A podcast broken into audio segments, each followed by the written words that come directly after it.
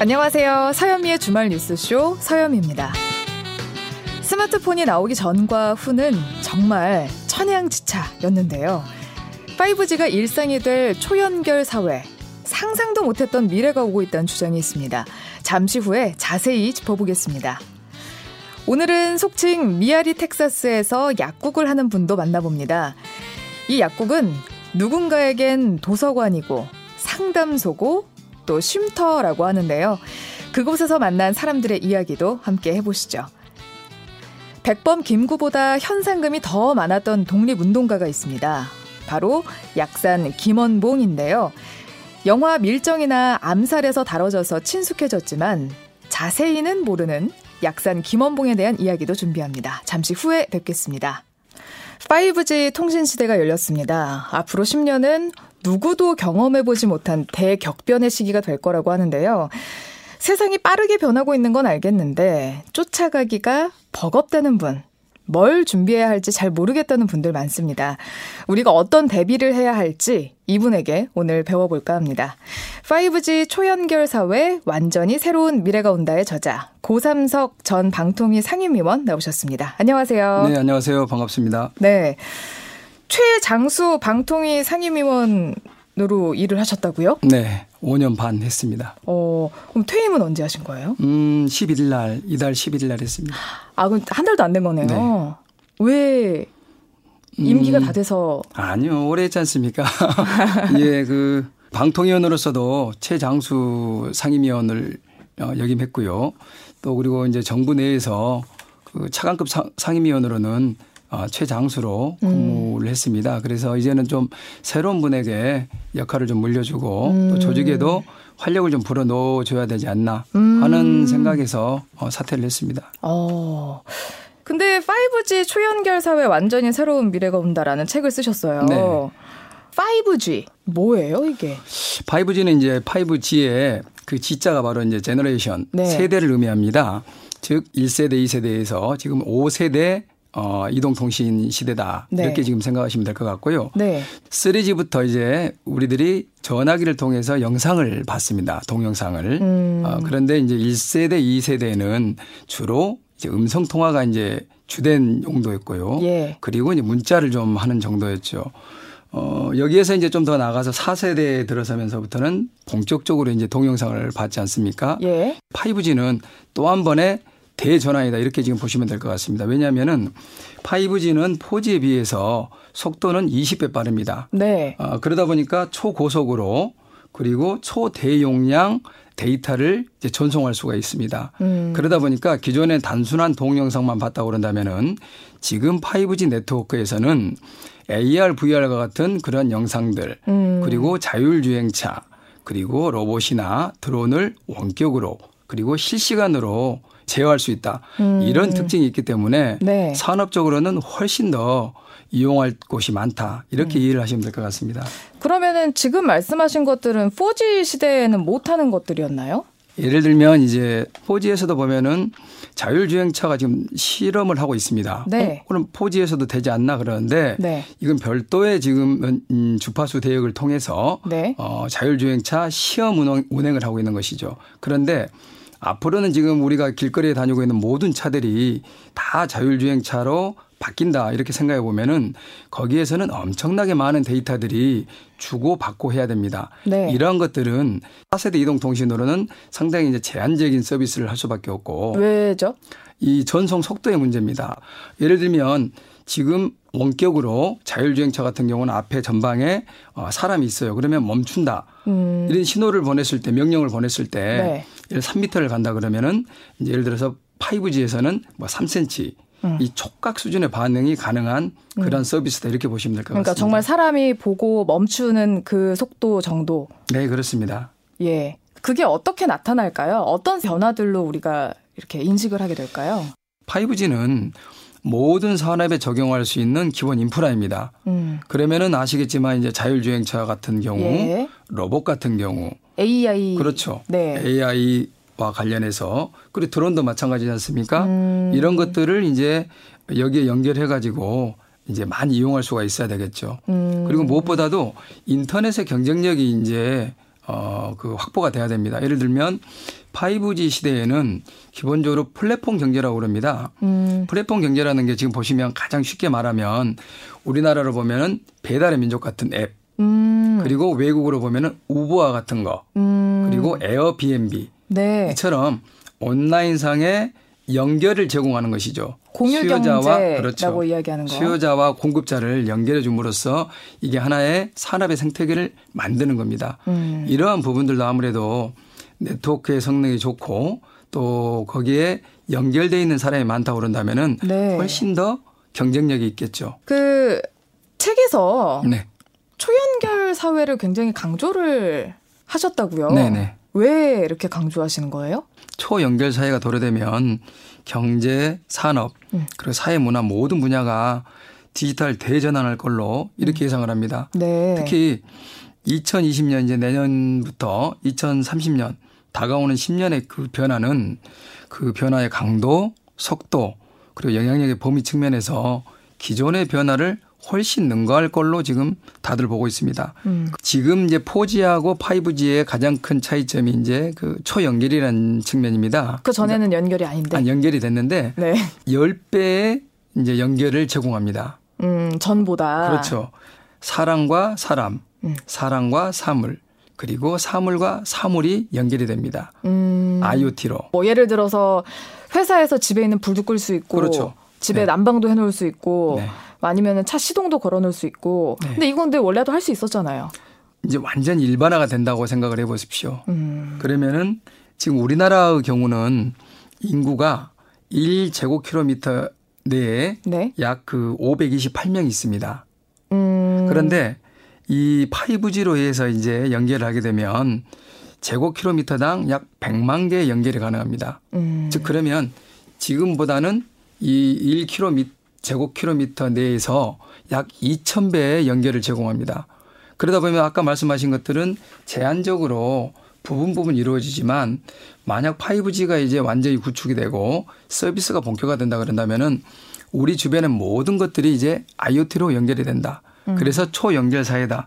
이렇게 지금 보시면 될 것 같습니다. 음, 그게 가장 큰 변화. 네, 그런 거고 그 다음에 이제 또 하나는 인공지능과 이제 로봇. 네. 즉 기술과 기계가 네. 우리 삶 속으로 깊이 들어옵니다. 음. 지금은 AI 스피커 음. 이런 것들이 있죠. 예. 그리고 제한적으로 이제 그 우리가 이제 이용하게 된 여러 가지 서비스들이 있습니다만은 5G가 이제 본격화된다 그런다면은 네. 우리 삶 곳곳에 이러한 로봇, 뭐 드론 음. 이런 것들이 이제 들어오게 됩니다. 예를 들면 음.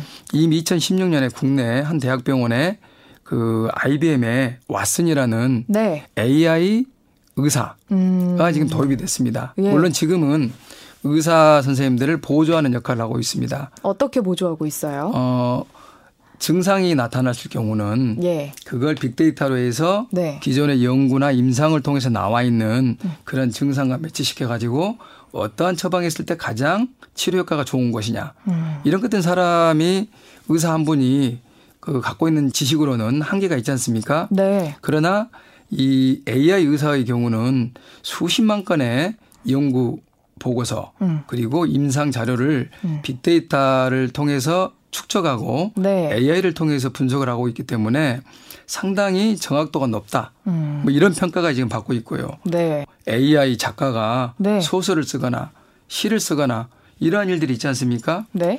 시를 써요?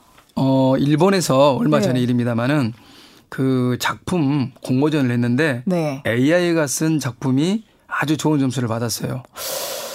오, 그 신기하네요. 네. AI가 시도 쓰고 소설도 쓰 네, 그렇죠. 그래서 앞으로 이제 어떤 문제가 있냐면 AI가 시를 쓰고 소설을 쓰고 또 그림을 그려요. 네. 그러면 그 그림의 저작권이 누구한테 있습니까?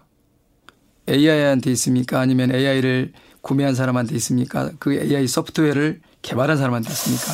어... 이러한 문제도 앞으로 사회적으로 중요한 문제가 됩니다. 그러게요. 네. 그러면 정말 와 다방면으로 다 바뀌겠네요. 네, 그렇죠. 음. 근데 AI 스피커요. 네. 저는 가끔 걱정될 때가 있는데 내 말을 엿들지 않을까. 네. 이런 좀 걱정이 되더라고요.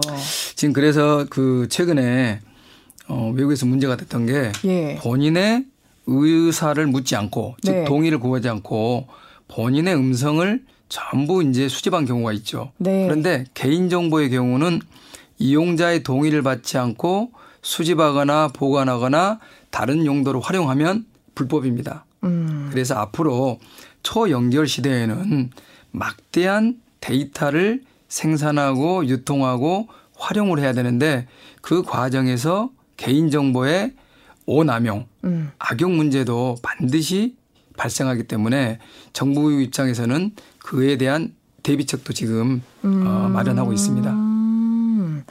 그게 이제 데이터 3법에 들어있는 거잖아요. 그것과 이제 연동이 됩니다. 데이터 경제 활성화를 위한 3법 이것의 가장 큰 쟁점은 개인정보 활용과 개인정보 보호의 균형점을 어디에서 음. 확장할 것이냐 이 문제입니다. 예. 즉 개인정보 보호를 강화하는 분들은 개인정보가 확실하게 보호돼야 된다는 전제가 있는 것이고요. 예. 활용을 강조하시는 분들은 그 후자 활용의 방점을 지금 찍고 있는 거거든요. 음. 그러다 보면 이게 두 개가 가치가 배치가 네. 되지 않습니까? 네. 그런데 지금 이제 외국의 사례를 보게 되면 개인정보 보호를 하되 이용하는 과정에서 음. 문제가 발생하면 징벌적 손해배상까지 그러니까 엄청난 그렇죠. 벌금을 지금 우리는 상대적으로 뭐 미국이나 이런 나라에 비하면 예. 개인정보 유출의 경우 처벌의 수준이 좀 낮은 건 사실입니다. 예. 이런 부분들을 지금 기업들도 감수하겠다는 거거든요. 음. 그러니까 전부 막지 말고 예. 유출된 경우에 대해서는 정말 징벌적인 제재할 수 있는 그런 제도를 그럼 도입하십시오. 음. 대신에 조금 개인 정보를 활용할 수 있도록 그 길을 터주십시오. 음. 하는 게 지금 현재 데이터 경제 3법. 음. 네, 이 입법의 네. 지금 가장 큰 쟁점이다 이렇게 보시면 될 것 같습니다. 어, 어쨌든 이번 회기에는 결정이 나야 예, 저는 지금 글로벌 그렇죠. 트렌드로 보더라도 예. 어떤 식으로든지 사회적 대타협을 통해서 예. 이번에 입법을 하지 않고 넘어가는 것보다는 네. 금년 내 회기 내 입법을 하는 게 예. 저는 좀 더 낫지 않을까 하는 그런 생각을 합니다. 음, 3법에 대해서는 이제 긍정적으로 생각을 하시는 예, 거군요. 그 활용과 보호의 사회적 타협 음. 이걸 더 늦춰서는 안 된다. 음. 저는 그런 입장입니다. 예. 자, 그리고 우리나라가 5G 이게 우리 일상에 완전하게 정착이 되면 음. 어떤 세상을 우리가 이렇게 상상을 해볼 수 있을까요? 뭐가 대단히 많이 바뀔까요? 뭐 알파고 충격을 때 보셨겠지만 AI 의사라든가 AI 판사라든가 네. 그다음에 로봇 저널리즘 네. 이처럼 이전에 인공지능과 로봇이 인간의 삶으로 깊이 들어올 수 있는 음. 그러한 이제 그 조건이 바로 5G 초연결 사회에서는 가능하다 이렇게 지금 보시면 될 것 같고요. 예. 그리고 이제 그 초융합의 시대입니다. 산업 간 시장 간 경계가 지금 사라지는 거죠. 음. 예를 들어서 우버 같은 경우는 차 한 대도 없이 세계 최대의 자동차 회사입니다. 음. 그다음에 에어비앤비 자신들이 가지고 있는 호텔은 없지만 세계의 가장 큰 호텔업 중에 하나죠. 예. 어, 그리고 지금 우리 보면은 온오프라인을 연결해 주는 그런 사업들이 지금 많지 않습니까? 예를 들면 배달앱. 이게 가장 대표적인 경- 경우거든요. 음. 이처럼 이제는 온오프라인 그리고 가상과 현실을 뛰어넘는 이러한 비즈니스 모델, 서비스 이러한 것들이 앞으로는 일반화될 거다 이렇게 보시면 될 것 같습니다. 예. 무섭기도 하네요. 위험 요인은 뭐가 있어요? 안전성 문제가 또 상당히 크죠. 어떤 면에서? 로봇 같은 경우, 자율주행차 같은 경우. 예. 예를 들어서 이게 이제 완전히 자율로 지금 이제 작동이 될 때 네트워크의 오류, 소프트웨어 오류 이랬을 때는 이제 큰 대형 사고가 일어나지 않습니까? 아. 인명 사고로 예. 이어지게 되는 것이죠. 이 경우는 우리가 어 안전과 관련된 여러 가지 법과 제도의 문제 그리고 기술의 안정성까지 확보하고 음. 이제 이런 것들을 본격적으로 도입을 해야 되겠죠. 음. 아직은 그 부분에 대해서는 논의의 어 초입 단계다. 음. 저는 이렇게 보고 있습니다. 예. 근데 그런 변화 속에서 사실 우리 사회는 지금 진통을 겪고 있는 네네, 중이죠. 그렇습니다. 뭐 예를 들어서 우버 같은 경우도 네. 우리나라에서 쉽지가 않아요. 그러면 앞으로 이런 것들이 변해가면서 그런 산업도 변화가 되면 좀 사장되는 산업도 있을 테고 네. 새롭게 생기는 산업도 있을 텐데 어떤 준비를 해야 돼요? 대단히 중요한 지적을 하셨는데요. 이러한 신산업과 구산업이 이제 충돌을 하게 되는 경우다. 예. 이렇게 보시면 될 것 같습니다. 미국 같은 경우는 이런 어떤 원칙이 있습니다. 신기술이 등장하고 음. 이게 발전하는 과정에서는 그 신기술의 성장을 방해해서는 안 된다. 음. 이러한 어떤 정책 기조를 가지고 있습니다. 예. 그러다 보니까 미국 같은 경우는 우리가 아는 뭐 구글이라든가 페이스북이라든가 애플이라든가 이러한 인터넷 기업들이 지금 상당히 네. 많이 이제 성장해 있지 않습니까? 예. 근데 우리나라 같은 경우는 아직은 이러한 어떤 신기술과 새로운 서비스를 가지고서 들어오는 음. 신산업 여기에 대한 사회적 합의가 지금 현재 안 되어 있다. 저는 이렇게 음. 지금 생각을 합니다. 그러다 보니까 기존 산업과 신산업 간에 마치 이제 영역을 놓고 다투는 것처럼 돼버리는데 예. 저는 이건 단순히 신산업과 구산업의 문제가 아니라 네. 우리나라의 미래와 음. 관련된 대단히 중요한 사안이다 이렇게 저는 생각을 합니다. 어. 그렇기 때문에 신산업과 구산업 특히 이제 첨단 기술과 서비스로 무장하는 신산업이 등장할 때는 반드시 사회적 타협을 통해서 신산업이 시장에 들어올 수 있도록 하고 네. 대신에 구산업에 종사했던 분, 그 영역은 또 어떻게 우리가 보호해 줄 것이냐. 음. 그런 사회적 안전망, 보호망, 이러한 부분들이 잘 갖춰져 있다고 그런다면은 지금 이러한 갈등이 그저 이해 관계자들의 충돌로 음. 우리가 치부해서는 안 되는 그러한 사안이다 저는 그렇게 보고 있습니다. 음, 병행이 가능할까요? 참 어려운 문제죠. 왜냐하면은 이러한 것들은 지금까지 어, 역사적으로 보면 매 산업혁명 때마다 있어 왔지 않습니까? 그러니까 예. 그 1차 산업혁명 증기기관이 이제 그 개발이 돼 가지고 그게 이제 대량 생산으로 이어지면서 음. 그동안 단순 노동을 했던 분들이 기계를 부셨죠. 어, 러 다이어트 운동이라고 그러지 않습니까? 예. 그러나 그게 그 1차 산업혁명의 동력을 막지는 못했죠. 음. 마찬가지로 우리가 가장 이제 그 규제 그 사료로 지금 들은 게 예. 어, 1800년대 영국의 붉은 깃발법입니다. 예. 뭐냐면 이제 자동차가 이제 개발이 됐는데 이제 그동안 이제 마차 산업 마부들의 일자리를 또 보호해야 되지 않습니까? 예. 그러다 보니까 한동안은 이 자동차가 마차를 초월하지 못하도록 했어요. 속도 제한을 3km 미만으로 네. 해라. 네. 밤에는 빨갛게 또 등을 들고 이제 운전을 했습니다. 어, 그러다 보니까 사실은 영국이 자동차는 가장 먼저 발명을 했는데 네. 미국이나 독일에 비해서 자동차 산업은 또 뒤처졌지 않습니까? 음. 그래서 우리가 단순히 특정 기업의 이익이냐 아니냐 이 관점에서 볼 게 아니라 네. 우리 국가 전체적으로 그리고 우리 국가의 어, 국가 경제의 글로벌 경쟁력이라는 차원에서 이 시점에 어떠한 제도를 도입하고 음. 어떻게 이걸 시장에 안착시킬 거냐. 예. 그리고 사회적 갈등을 최소화할 것이냐. 이러한 어떤 논의들이 앞으로 본격적으로 음. 해야 된다. 저는 그렇게 생각을 합니다. 음. 그냥 일반인들도 예를 들어 이제 나이가 좀 있으신 분들이랄까 바로바로 바로 이렇게 전환이 어려우신 음. 분들이 있어요. 네네 그렇습니다. 그러면 이렇게 상대적으로 소외되는 분들이 되게 많을 텐데 이런 거에 대한 좀 대책도 필요할 네. 것 같아요. 그 최근에 중국에서 예. 화제가 된 뉴스가 하나 있습니다. 어떤 뉴스요? 좀 가슴 아픈 그 뉴스이기도 합니다만은 노인 한 분이 음. 이동통신사 대리점 앞에서 네. 우는 사진과 함께 기사가 나갔습니다. 울어요? 예, 예. 왜 이제 이분이 울고 있었냐면 이 노인분은 멀리 떨어져 있는 자식과 핸드폰으로 그동안 계속 통화를 해왔습니다. 예. 근데 최근에 중국 정부에서 핀테크 즉 모바일 간편 결제로 하도록 하고 어. 현금은 사용하지 못하도록 예. 많은 부분에서 지금 제한을 가하고 있습니다. 네. 그러다 보니까 이 노인분께서 통신료 납부를 못하면 핸드폰 이용이 끊기지 않습니까? 네. 그러면 이제 자식하고 연락할 방법이 없는 거예요. 네. 그 걱정 때문에 이 노인분이 이동통신사 대리점 앞에서 울고 있는 어. 그 사진이 보도돼 가지고 돈이 있어서 요금을 내고 싶은데 현금을 받아주지 않기 때문에 네 맞습니다.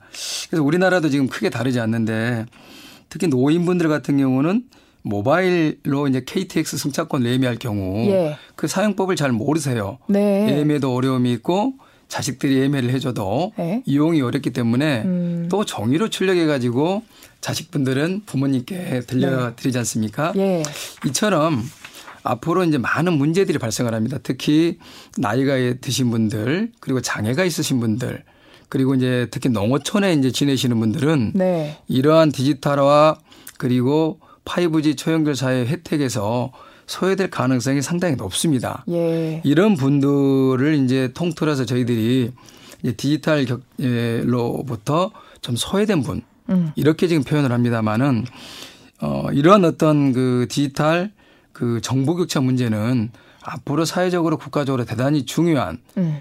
어 해결해야 될 어, 과제다. 저는 그렇게 생각을 합니다. 지금 다들 좀 고민을 하고 있는 것 같습니다. 음, 예. 방통위에 되게 오래 계셨잖아요. 네. 그래서 좀 몇 가지 여쭙고 싶은 게 있는데 네. 최근에 네. 악플에 네네. 대한 이제 여론이 다시 들끓고 네네. 있습니다. 다시 댓글 실명제를 해야 된다. 이런 의견들이 많이 나오고 있는데 네. 어떤 입장이세요? 어, 그 문제는 네. 저는 대단히 신중해야 된다 이렇게 예. 생각합니다. 왜냐하면은 그 댓글 피해는 없어야 되고 예. 악성 댓글은 정말 해서는 안 되는 일입니다. 예. 그건 일종의 사회악이죠. 그 악성 댓글은 어찌됐든 저는 근절돼야 된다는 것에 대해서는 동의합니다. 예. 다만 그 방법이 네. 인터넷 실명제나 차단 이렇게 해서 어떤 그 일괄적으로 하는 것에 대해서는 저는 조금 음. 신중해야 된다는 입장입니다. 특히나 정부가 나서 가지고 하는 거에 대해서는 저 저는 좀 더 신중해야 된다고 생각을 하고요. 다만 최근에 보면 뭐 다음이나 네이버 자체적으로 연애 댓글이나 특정 장르의 그 기사에 대해서는 예. 댓글을 차단하는 이러한 또 이제 입장을 밝혔지 않습니까? 음, 댓글란을 아예 없애버리는. 네네. 그래서 이러한 부분들은 전체 일로 정치나 사회적 현안에 대해서까지 댓글을 차단하거나 아니면은 실명제를 하는 것은 음. 좀 정치적 어떤 사상의 자유 문제, 표현의 자유 문제가 더 큰 이슈가 될 수 있습니다. 음. 저는 그렇기 때문에 특히 정부가 개입돼서 이런 어떤 인터넷 실명제 도입, 댓글 차단 음. 이런 정책을 직접 추진하는 것은 저는 대단히 신중해야 된다 그런 음. 입장입니다. 좀 신중하게 고민을 좀 해봐야겠네요. 어떤 대안들이 있을 건지. 제가 현장에서 이제 이렇게 있어 보면 네. 특히 이제 청소년들의 경우는 자신의 댓글이 미치는 영향 네. 이거에 대해서 잘 모릅니다. 예. 어, 예를 들어서 자기가 쓴 댓글 때문에 상대방의 명예가 심하게 훼손이 되고 예. 어, 상대가 정신적으로 엄청나게 큰 정치적 정신적 충격을 받았다. 이런 어떤 사실을 알게 되면 음. 댓글 쓴 당사자가 오히려 충격을 받습니다. 음. 즉 이건 무지라고 해야 되나요? 음. 이런 교육의 부재. 그렇죠. 그렇기 때문에 그런 어린 학생들에게는 교육이 필요한 거죠. 그런 음, 생각입니다. 네. 마지막으로 우리 고삼석 전 방통위 상임위원이자 이 5G 초연결 사회 완전히 새로운 미래가 온다의 저자로서 앞으로의 계획은 어떻게 되세요? 책을 낸 지 한 2주 만에 네. 세 번째 인쇄를 할 정도로 어, 저도 아주 놀랐습니다. 당분간은 이 책을 통해서 제가 얘기하고자 하는 미래 비전, 네. 그런 미래 아젠다 네. 이러한 것들을 국민들하고 좀 공유하는 음. 그러한 어떤 과정을 좀 더 거치고 싶습니다. 특히 대학에 있는 분들 또 입시에 있는 고등학생들이 힘든데 그분들이 왜 힘든지 그리고 기성세대는 그분들을 위해서 뭘 어떻게 해줘야 되는지 이러한 부분들을 현장에서 한번 대화를 하면서 좀 찾아보고 싶습니다. 음, 어디든 요청하면 달려가실 건가요? 네, 지금은 어 그럴 계획입니다. 예, 지금은요? 네. 네, 알겠습니다. 오늘 말씀 감사합니다. 네, 고맙습니다. 네, 지금까지 5G 초연결 사회 완전히 새로운 미래가 온다의 저자 고삼석 전 방통위 상임위원과 함께했습니다.